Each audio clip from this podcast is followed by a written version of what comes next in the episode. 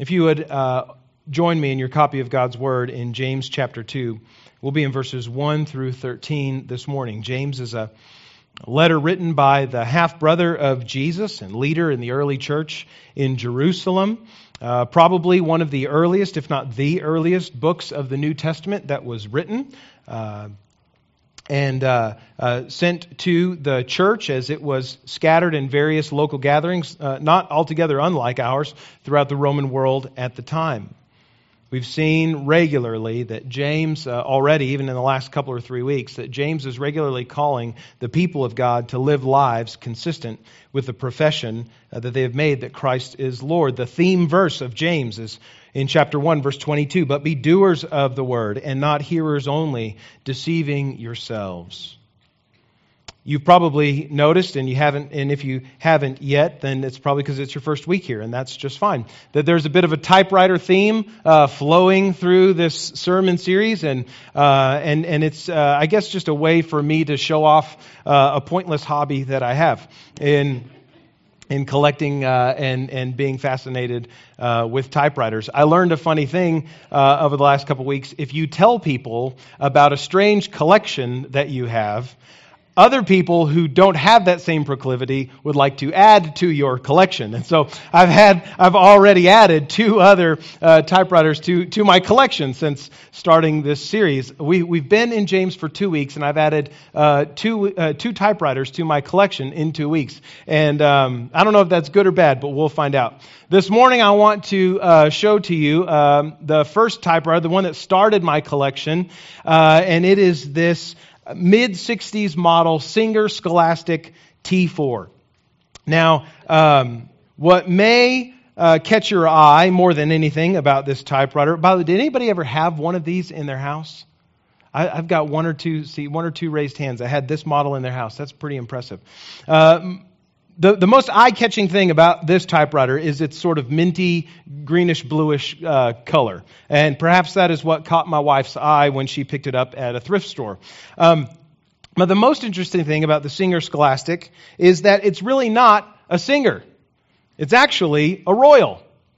When I say that brand name Singer, those of you who, who are familiar uh, uh, with uh, uh, you know, things in the last several decades know that Singer made predominantly sewing machines right? Yes. So anybody own a Singer sewing machine? Lots of hands. Anybody own a Singer typewriter? Like no hands. I'm the only one. Okay? Because that's what Singer was known for, was making sewing machines, not typewriters. And yet, here before me is a Singer Scholastic typewriter. As I said, it's not really a Singer, it's really a Royal. See, in the mid 60s, there was a Dutch company that kind of bought the rights to produce, uh, make uh, typewriters for the Royal brand. Royal is much more popular, much more collectible, much more well known among typewriter brands. And in the mid 60s, Royal had a line, had a model of typewriter called the Royalite. The Royalite looks almost identical to the Singer Scholastic. It's a little bit more collectible, though, because the case is a little bit different. Uh, you'll see the top plate just kind of pops off here, and so you can get to the ribbon and the uh, and the slugs and everything else that's uh, inside of there. But on the Royalite, it's the the the top plate is more kind of machined or or worked into the whole uh, body of the typewriter. It just looks more uniform. They even made the Royalite in some duotone versions where one part of the body is one color, another part of the body is a different color. They're much more collectible, not because the guts inside are different or better. There's no difference between the guts of the Singer Scholastic and the Royal Royalite, but the brand name is different. There's a different badge on there that indicates a different manufacturer.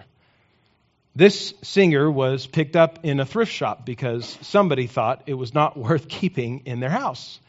It's hard to find a Royal Royalite uh, anywhere other than like on eBay or on Etsy, a place where you can auction or bid to buy uh, one of these more collectible typewriters.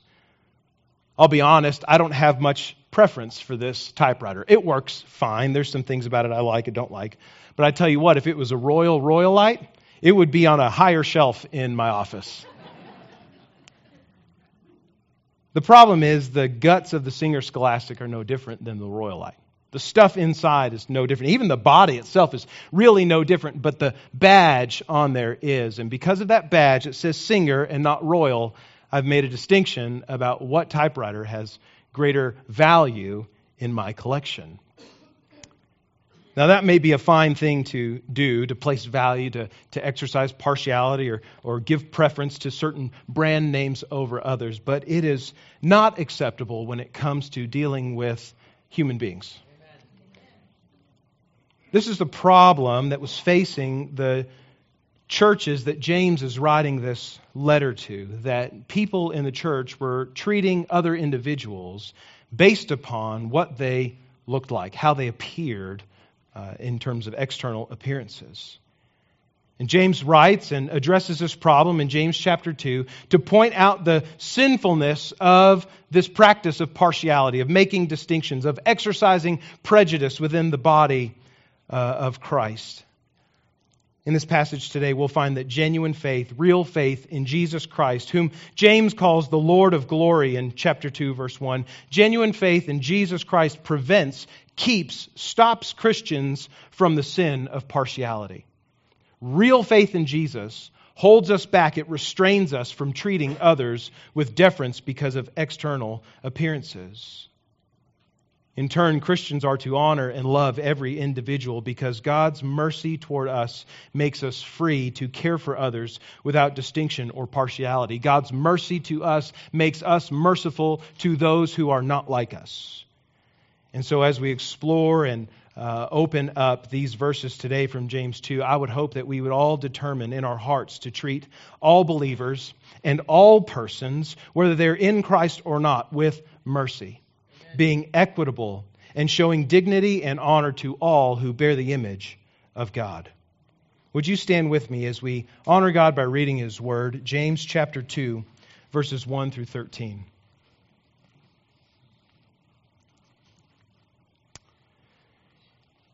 James, in the inspiration of the Holy Spirit, writes My brothers, show no partiality as you hold the faith in our Lord Jesus Christ, the Lord of glory. For if a man wearing a gold ring and fine clothing comes into your assembly, and a poor man in shabby clothing also comes in, and if you pay attention to the one who wears the fine clothing, and you say, You sit here in a good place, while you say to the poor man, You stand over there, or sit down at my feet, have you not then made distinctions among yourselves and become judges with evil thoughts? Listen, my beloved brothers. Has not God chosen those who are poor in the world to be rich in faith and heirs of the kingdom? Which he has promised to those who love him. But you have dishonored the poor man. Are not the rich the ones who oppress you and the ones who drag you into court? Are they not the ones who blaspheme the honorable name by which you were called? If you really fulfill the royal law according to the scripture, you shall love your neighbor as yourself, you are doing well.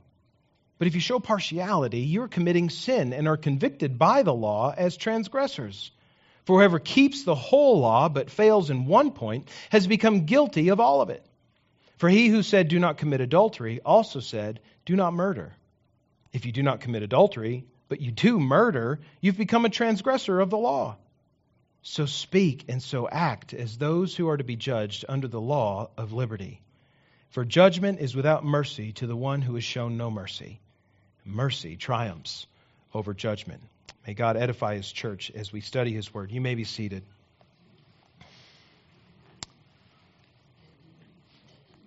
This passage takes uh, a, a, structure that points out, I think, two, two different things to us, two different uh, uh, thoughts or, or, or core ideas. And the first is this the sin of partiality. James spends the first 11 verses of chapter 2 talking about what the sin of partiality is and why it is sinful, where it comes from, and what its effects are. He tells us first in verses 2 and 4 that the sin of partiality comes from evil intentions. Notice we can, we can say, even from verse 1, that partiality is sinful, or that James can say it is sinful uh, based upon the relationship that believers have with Jesus. My brothers, show no partiality as you hold the faith in our Lord Jesus Christ, the Lord of glory. That is to say, because Jesus is Lord and he is glorious, any uh, any expression of partiality among the body of believers is unacceptable. So James roots the, the sinfulness of partiality in the glory and lordship of Christ. It is to disobey Jesus. And this sin of partiality comes from, it originates from evil intentions in the hearts of man. As James describes what partiality looks like in the context of the churches to which he is writing, he uses the example here of two men coming presumably as visitors to a worship gathering of the church. One of the visitors is visibly wealthy. He's well to do. He's wearing gold rings and fine clothing. Perhaps he's a major influencer in the community, the kind of person that other people would want to be like. The other man is a poor man. And as these two, this rich man and this poor man, come into the gathering, the rich man is given a seat of prominence, very likely with a footstool to keep his fancy rich feet off of the dirt floor where the uh, church members are gathering. While the poor man is told to sit on the floor, like the servant he is, at the feet of the congregation leader. When this happens, James says, the church is making distinctions. The, the, Greek word that James uses for that word partiality means literally to receive according to the face. It means to judge according to external appearances, to bring someone in, to treat them uh, according to their appearance. That is, these people are receiving according to the face, making moral judgments about the visible differences between these people, the rich man and the poor man. In this sinful mindset, the Christians who are falling into the sin of partiality are assuming that to be rich is to be morally superior to being poor. The rich man is a better person in quality because he is rich. The rich man is a better person in quality because of his status in the community. The rich man is a better person in quality and, and dignity than the poor man because he is wealthy, says the sinful minded, partial Christian. James is clear by making distinctions this way, by receiving people according to their face, according to their appearance. These kinds of judgments, these kinds of uh, uh, distinctions about what people are on the inside based upon what they look like on the outside, Christians who do this set themselves up as judges in the place of God by determining who is morally superior to whom when that is only God's place to judge. And their judgments are not only contrary to the judgment of God, but they're motivated by the sinful predisposition to partiality that they have within their hearts. James says, When you do this, have you not then made distinctions among yourselves and become judges with evil thoughts? God, the only rightful judge, has much to say about who is valuable and how we ought to treat others. Amen. And he says so in at least three different places in Scripture. Leviticus chapter 19, verse 15. God says to the people of Israel, You shall do no injustice in court. You shall not be partial to the poor or defer to the great, but in righteousness you shall judge your neighbor. In Ephesians chapter 6, verse 9, the Apostle Paul, writing in the inspiration of God, writes to those who are masters of bondservants in their home, who are also Christians. He says, Masters, uh, do the same to your servants and stop your threatening, knowing that he who is both their master and yours is in heaven, and that there's no partiality with him.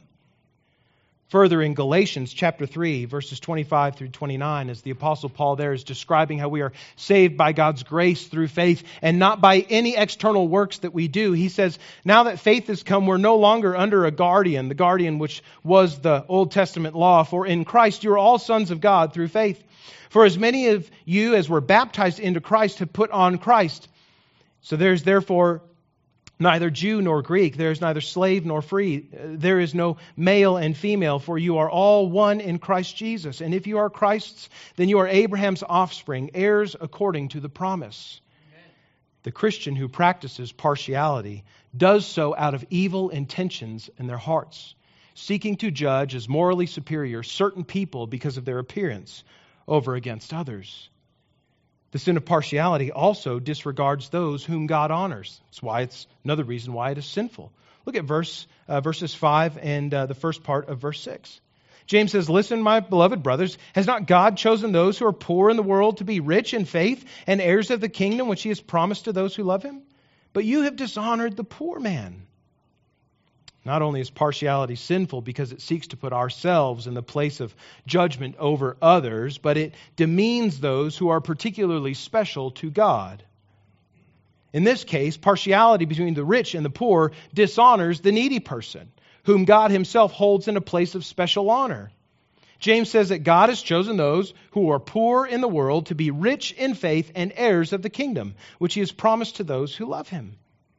This ought to ring, uh, I think, familiar to those of us who have spent much time studying the teachings of Jesus, who himself begins his Sermon on the Mount in Matthew chapter 5, verse 3, with these words Jesus said, Blessed are the poor in spirit, for theirs is the kingdom of heaven. The gospel writer Luke recounts these words also, this teaching as well, in Luke 6, verse 20. Jesus, lifting up his eyes on his disciples, said, Blessed are you who are poor, for yours is the kingdom of heaven. James says, Has not God chosen those who are poor in the world to be rich in faith and heirs of the kingdom? James clearly knows the teaching of Jesus and is applying it to the partiality, the sin of partiality among the churches in the first century. Now, certainly, neither James nor Jesus is saying that all poor people, because of their poverty, are saved from their sins. James is not saying being poor makes you right with God. Jesus is not saying that either. No, salvation, we know, is only for those who have recognized that they have nothing in and of themselves to offer to a holy God in order to atone for our sins. Freedom from sin and the promise of a right relationship with God are for every person who hates his sin, for every person who sees his or her need for salvation, and for every person who trusts God only to fix what our sin has destroyed. The spiritual trap that is laid by wealth and by worldly power subtly teaches us, tries to convince us to believe that because we are wealthy in this age, that we have all that we'll need in the next life as well. The, the trap of wealth would have us to believe that our ability to amass wealth in this life, possessions in this life, surely means that we're able to influence God's attitude and relationship toward us because we're wealthy. In this way, wealth and power blind mankind to the deadly spiritual realities of sin. Wealth keeps us from seeing sin rightly. Worldly possessions keep us from seeing God as He truly is and seeing the deadly nature of our sin. But what James and what Jesus each are saying is that the poor, those who are needy in this world, are not so spiritually hindered as those who are wealthy. Rather, their earthly poverty tends to make them all the more clear eyed about the true state of the world. That sin has broken every human structure and relationship having little in this life better prepares the poor and the needy to see their spiritual poverty as well, enabling them to all the more readily trust Christ with their whole lives. Worldly wealth may be appealing to those who live in the world, but it is ultimately uh, a hindrance to our ability to follow Christ freely and faithfully, obediently every step.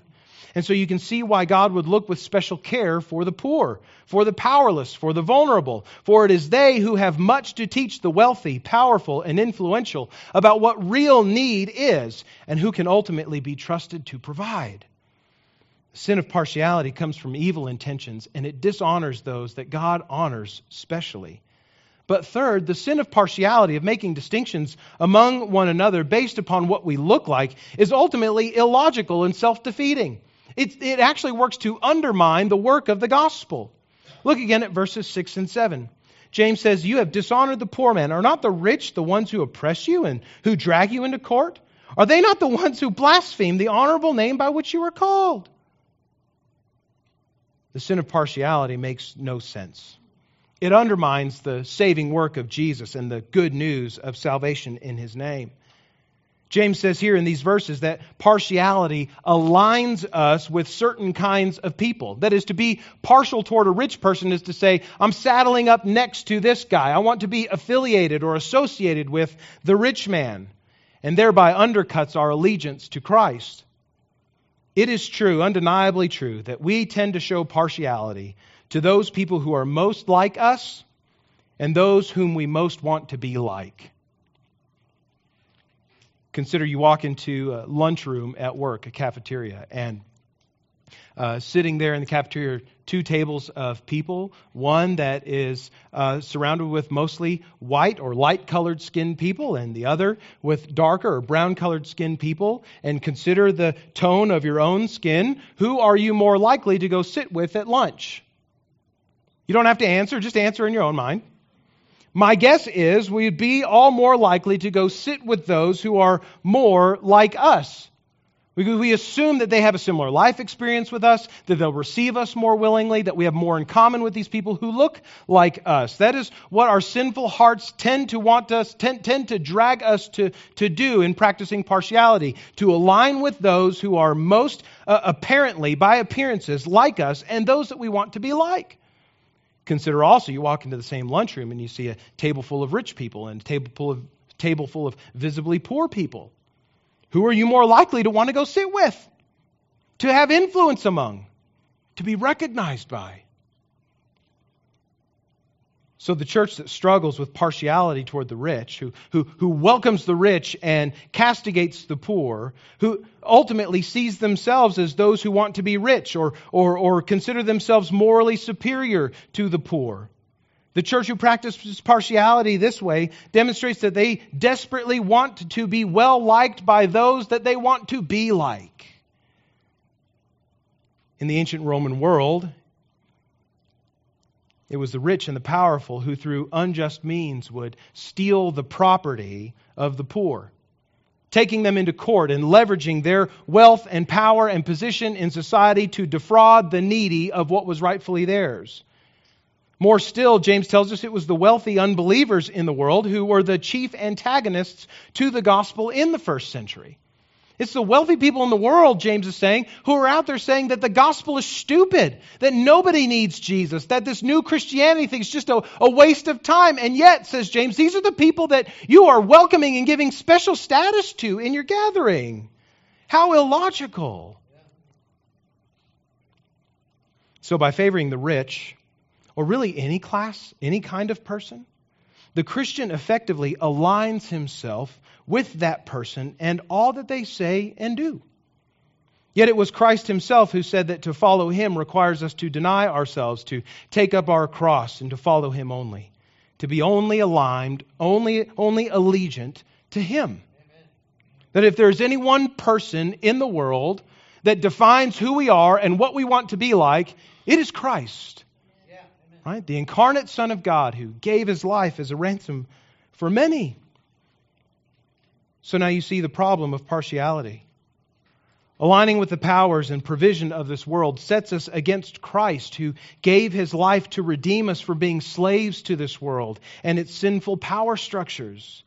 Classism, racism, ethnocentrism, ageism, Every other form of ungodly prejudice says that there are groups of people who are more worthy of my friendship, more worthy of my allegiance, more worthy of my ministry in the gospel than others. But Genesis 1:27 tells us a different story. Genesis 1:27 tells us that God made mankind, every race, both genders, in his image.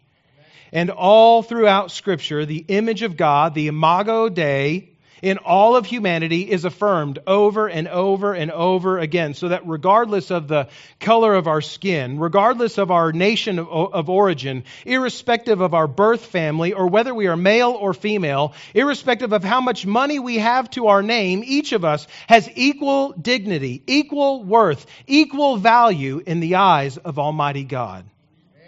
Each man, woman, and child is worthy of hearing the gospel of Jesus, irrespective of what they look like, without regard to their appearance.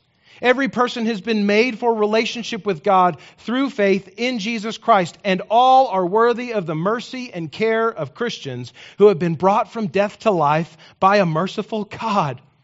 Partiality is illogical. I'll say the S word it's stupid. It undermines the gospel that we have come to believe.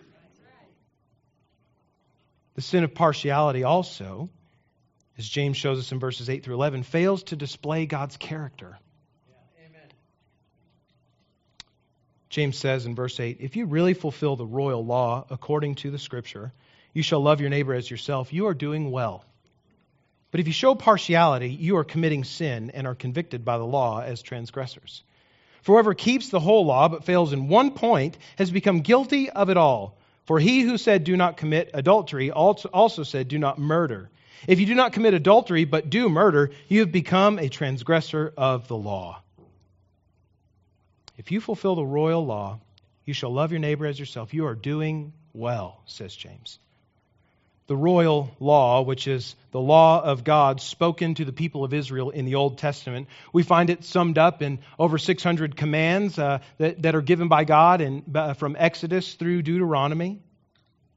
This law is summed up by Jesus in two commands uh, that are stated specifically in the law. Jesus uh, sums up the law in these two, uh, these two, by these two commands in Matthew 22. He says that the greatest of all the commands is to love the Lord your God with all your heart, soul, mind, and strength. And the second greatest is like it, to love your neighbor as yourself. And if you can keep those two perfectly, you will be able to keep all 613 commands of the law in the Old Testament.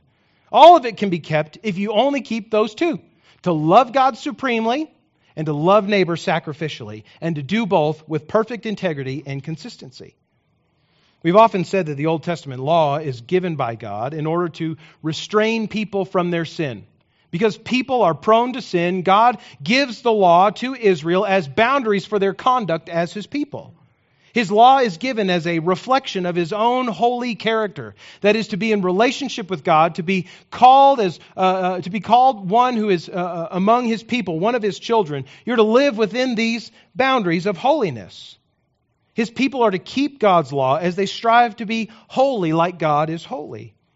The law is not a list of things to do and to not do upon which we are graded by a percentage right? You don't get to keep 500 of the 613 commands of the law and get like a, oh, that's, that's hard to do that math. and get like an 85%, right? And get a passing grade. That's not what James says. James says to fail in one part of the law is to fail the whole law. So the law is not a list of things to do and to not do upon which you get a percentage grade at the end. You might get an A plus or a B minus or a C plus, and, and, and even there you're still passing. No, James says the law is a covenant contract with God. You got to keep all of it or you break all of it. The law is to be kept in, in whole. Either we are entirely holy as God is holy in every aspect of our lives, or we are entirely guilty even by one small act of sin against him. Now search your conscience. Does this truth of Scripture tell you that you are holy or that you are guilty? The truth is that none of us can, on our own, be holy like God is holy. All of us have failed the law at some point all of us have, have failed to uphold the holy, perfect character that God has and intends for us. And that's the point of the law. That's what the law teaches. That's what the 613 commands teach you and me that we are slaves to sin, that we can't not but sin. You can't get away from it. Sin is at every turn, it is in every uh, proclivity of your heart. You can't stop yourself from sinning, Scripture teaches us. You need to be set free by the only one who is entirely without sin. We need someone to redeem us, to rescue us from our sinful state.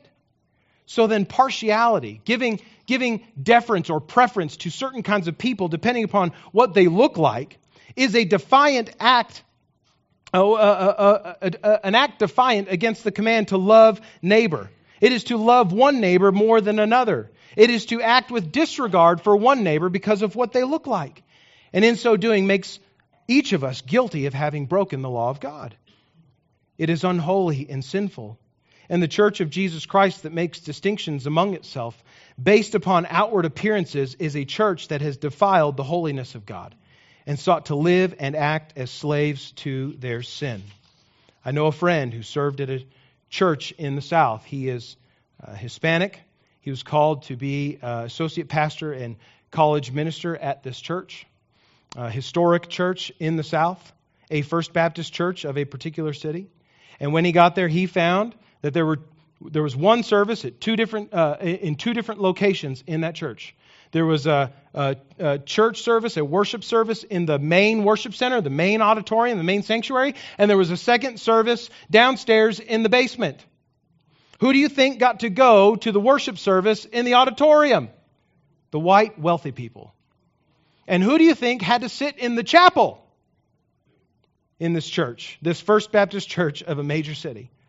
The Hispanic and poor people, regularly greeted at the door and ushered to either the auditorium or to the chapel.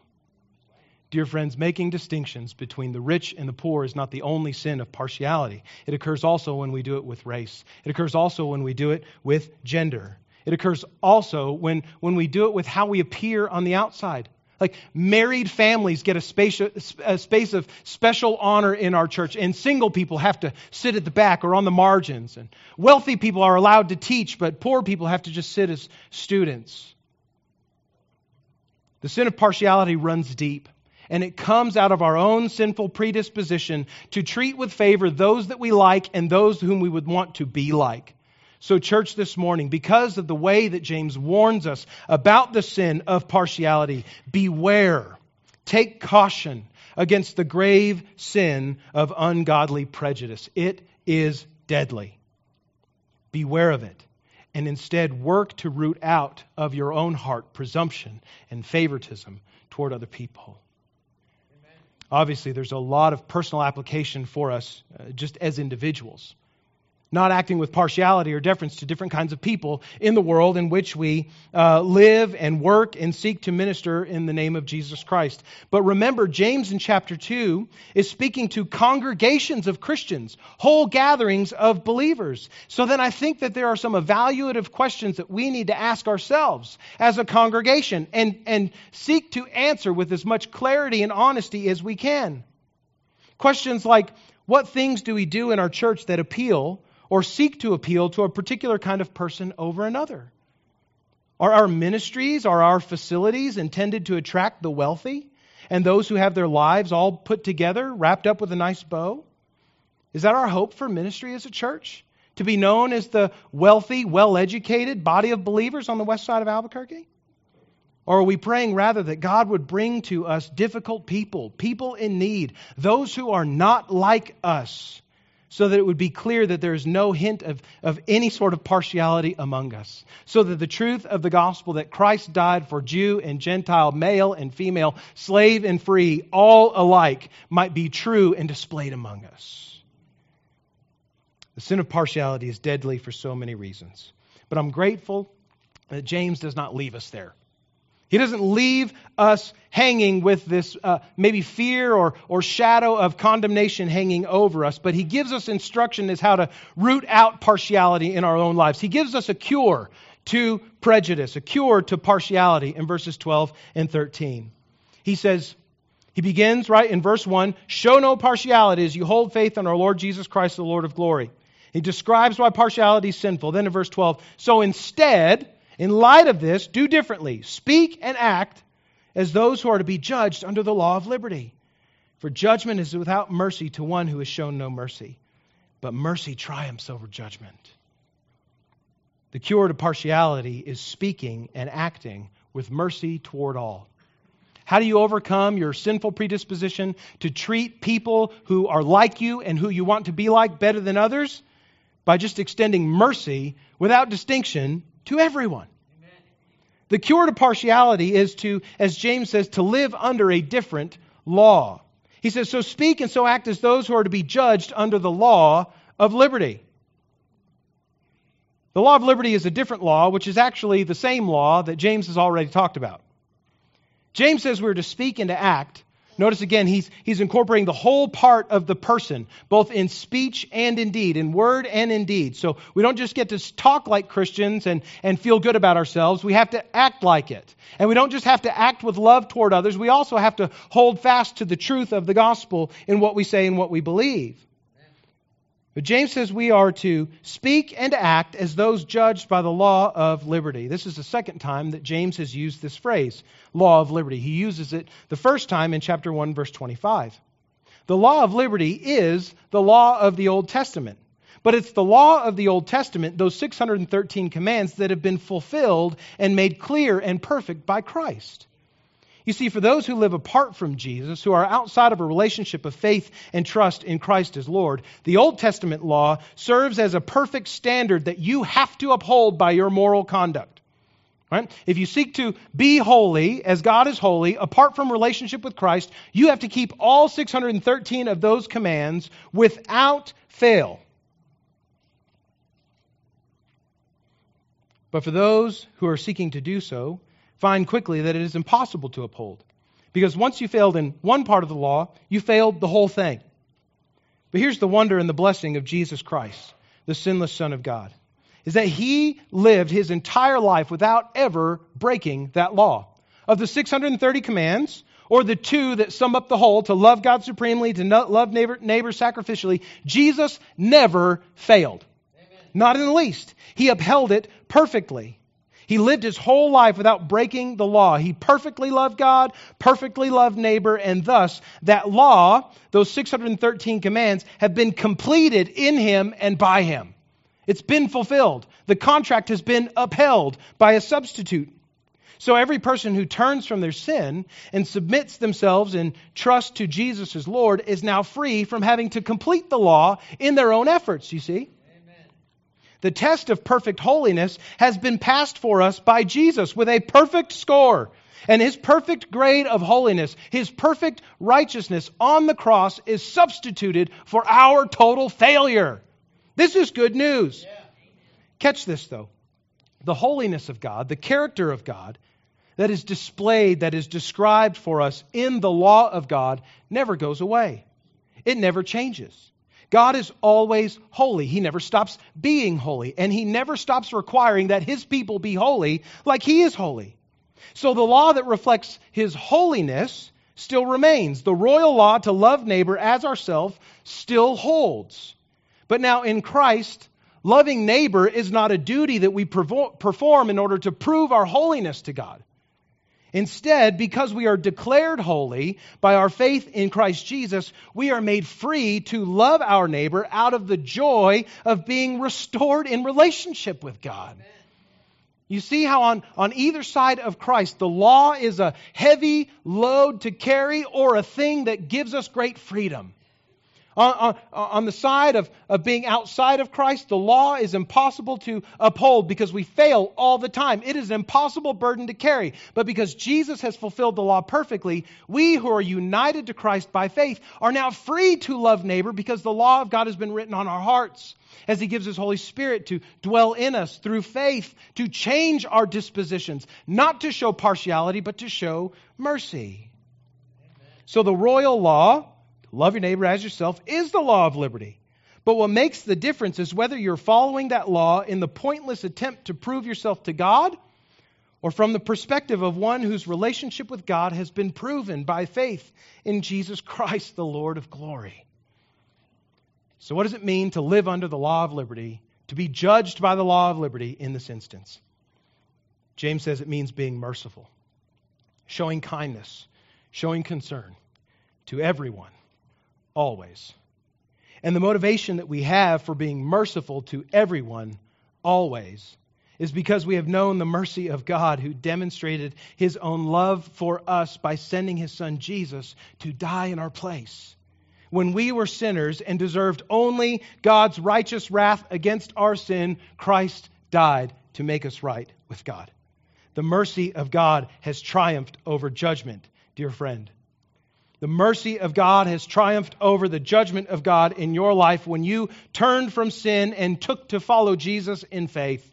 And the mercy of God triumphs over the self righteous judgment and prejudice of even Christians when we extend godly mercy with impartiality because Christ showed us his love that even while we were sinners, he died for us. The cure to partiality is to show mercy and kindness to all without distinction. So, church, Christian, make that decision. Choose to extend Christ like compassion in both word and deed without distinction to everyone. Root out the sin of partiality in your own heart by loving your neighbor as God in Christ has loved you. You know, Jesus gives an awesome example of what it means to love neighbor. If you have your Bibles and you want to turn with me to Luke chapter 10.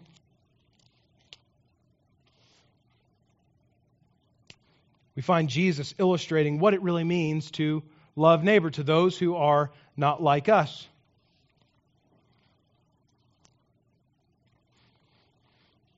As Jesus is going about his earthly ministry, teaching, we know that often he was approached by uh, Pharisees, by those religious elite, religious rulers, and others who sought to test his knowledge of God's law and his consistency to keep it, trying to trap him in inconsistency so that they could label him a blasphemer. And in Luke chapter 10, verse 25, we find a lawyer uh, that's a, an expert in the law of God who stood up to put Jesus to the test. And he said, Teacher, what shall I do to inherit eternal life? Jesus said to him, What is written in the law? How do you read it? How do you understand it? How do you interpret it? And the lawyer answered, You shall love the Lord your God with all your heart, and with all your soul, and with all your strength, and with all your mind, and you shall love your neighbor as yourself. So this lawyer knows that all, that this expert in the law of God knows that all 613 commands can be kept if you'll just keep these two with perfect consistency. And Jesus, recognizing a good answer when he sees one, says, You have answered correctly. Do this and you will live. Right? Keep those two with perfect consistency, perfect integrity, never fail in either aspect, and you will have eternal life. Then the lawyer, desiring to justify himself, desiring to prove his worthiness in the sight of Jesus, said to Jesus, So who's my neighbor? Jesus replied, A man was going down from Jerusalem to Jericho, presumably a Jewish man. And he fell among robbers who stripped him and beat him and departed, leaving him half dead.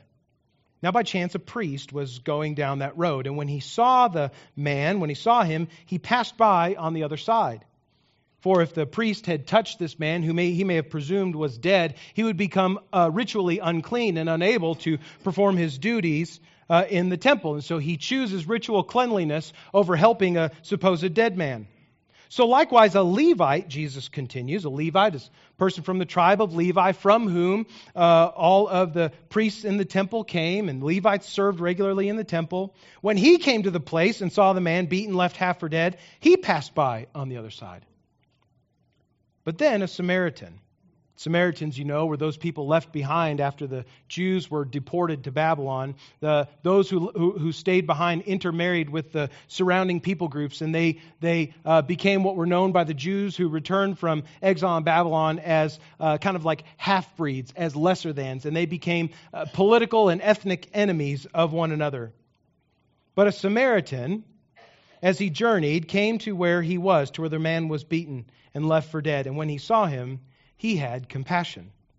He went to him and bound up his wounds, pouring on oil and wine. And then he set him on his own animal and brought him to an inn and took care of him. And the next day he took out two denarii and gave them to the innkeeper, saying, Take care of this man, and whatever more you spend, I will repay you when I come back. Jesus turns the question to the lawyer who asked him, Who is my neighbor? And he says, Which of these three do you think proved to be a neighbor to the man who fell among the robbers. And the lawyer, this expert in Jewish law, does not say the priest, he does not say the Levite, but rightly says, can't even say, though, notice, can't even say it was the Samaritan, can't even call him by what he is. He just says, the one who showed him mercy. And Jesus said to this lawyer who sought to justify himself by asking, Who is my neighbor? You go and do likewise. Jesus has a way of just cutting right to the core of the issue. The problem for this lawyer was not that he understood the law or was willing to keep the law, but he wanted to keep a qualified version of the law. I want to love the neighbor that I see as my neighbor. And Jesus tells this parable of this good Samaritan to say, Your neighbor is not just who you would like to be your neighbor. Your neighbor is every man, woman, and child who has been made in the image of God, right. who is a rightful recipient of your mercy and compassion in a time of need. Amen. Dear Christian, let us be those who do not merely hear the word, but also do it. Let us choose to extend Christ like compassion in word and in deed without distinction to everyone. Now, just for a moment, I'd like to turn my attention to those who may be here this morning and don't know Jesus Christ the way as Lord and Savior as uh, we do as members of this, first, uh, of this church at First West. Jesus Christ, the Lord of glory, is so called because he is God who took on humanity to live among us without sin, to die the death that we deserved, fulfilling the law in our place, that if we should simply turn our, from our sin and trust in him, we would be made right with God our Creator. There is no way to give Christ like mercy to all who are around us apart from knowing Jesus Christ. And there is no point in being merciful if we are not being merciful in order to point people to Jesus. The most important thing that you can come away from this morning is that not that James is calling all of us to live a better life and to be nice to people, but that James is calling us to have our hearts transformed by the mercy of God through faith in Jesus Christ. And friend, if you've not yet been transformed that way, make today the day that you turn from sin and trust in Jesus, who through his mercy died to save you from your sin. Be made right with Christ today so that you may live with Christ like compassion to your neighbor tomorrow. Let me pray.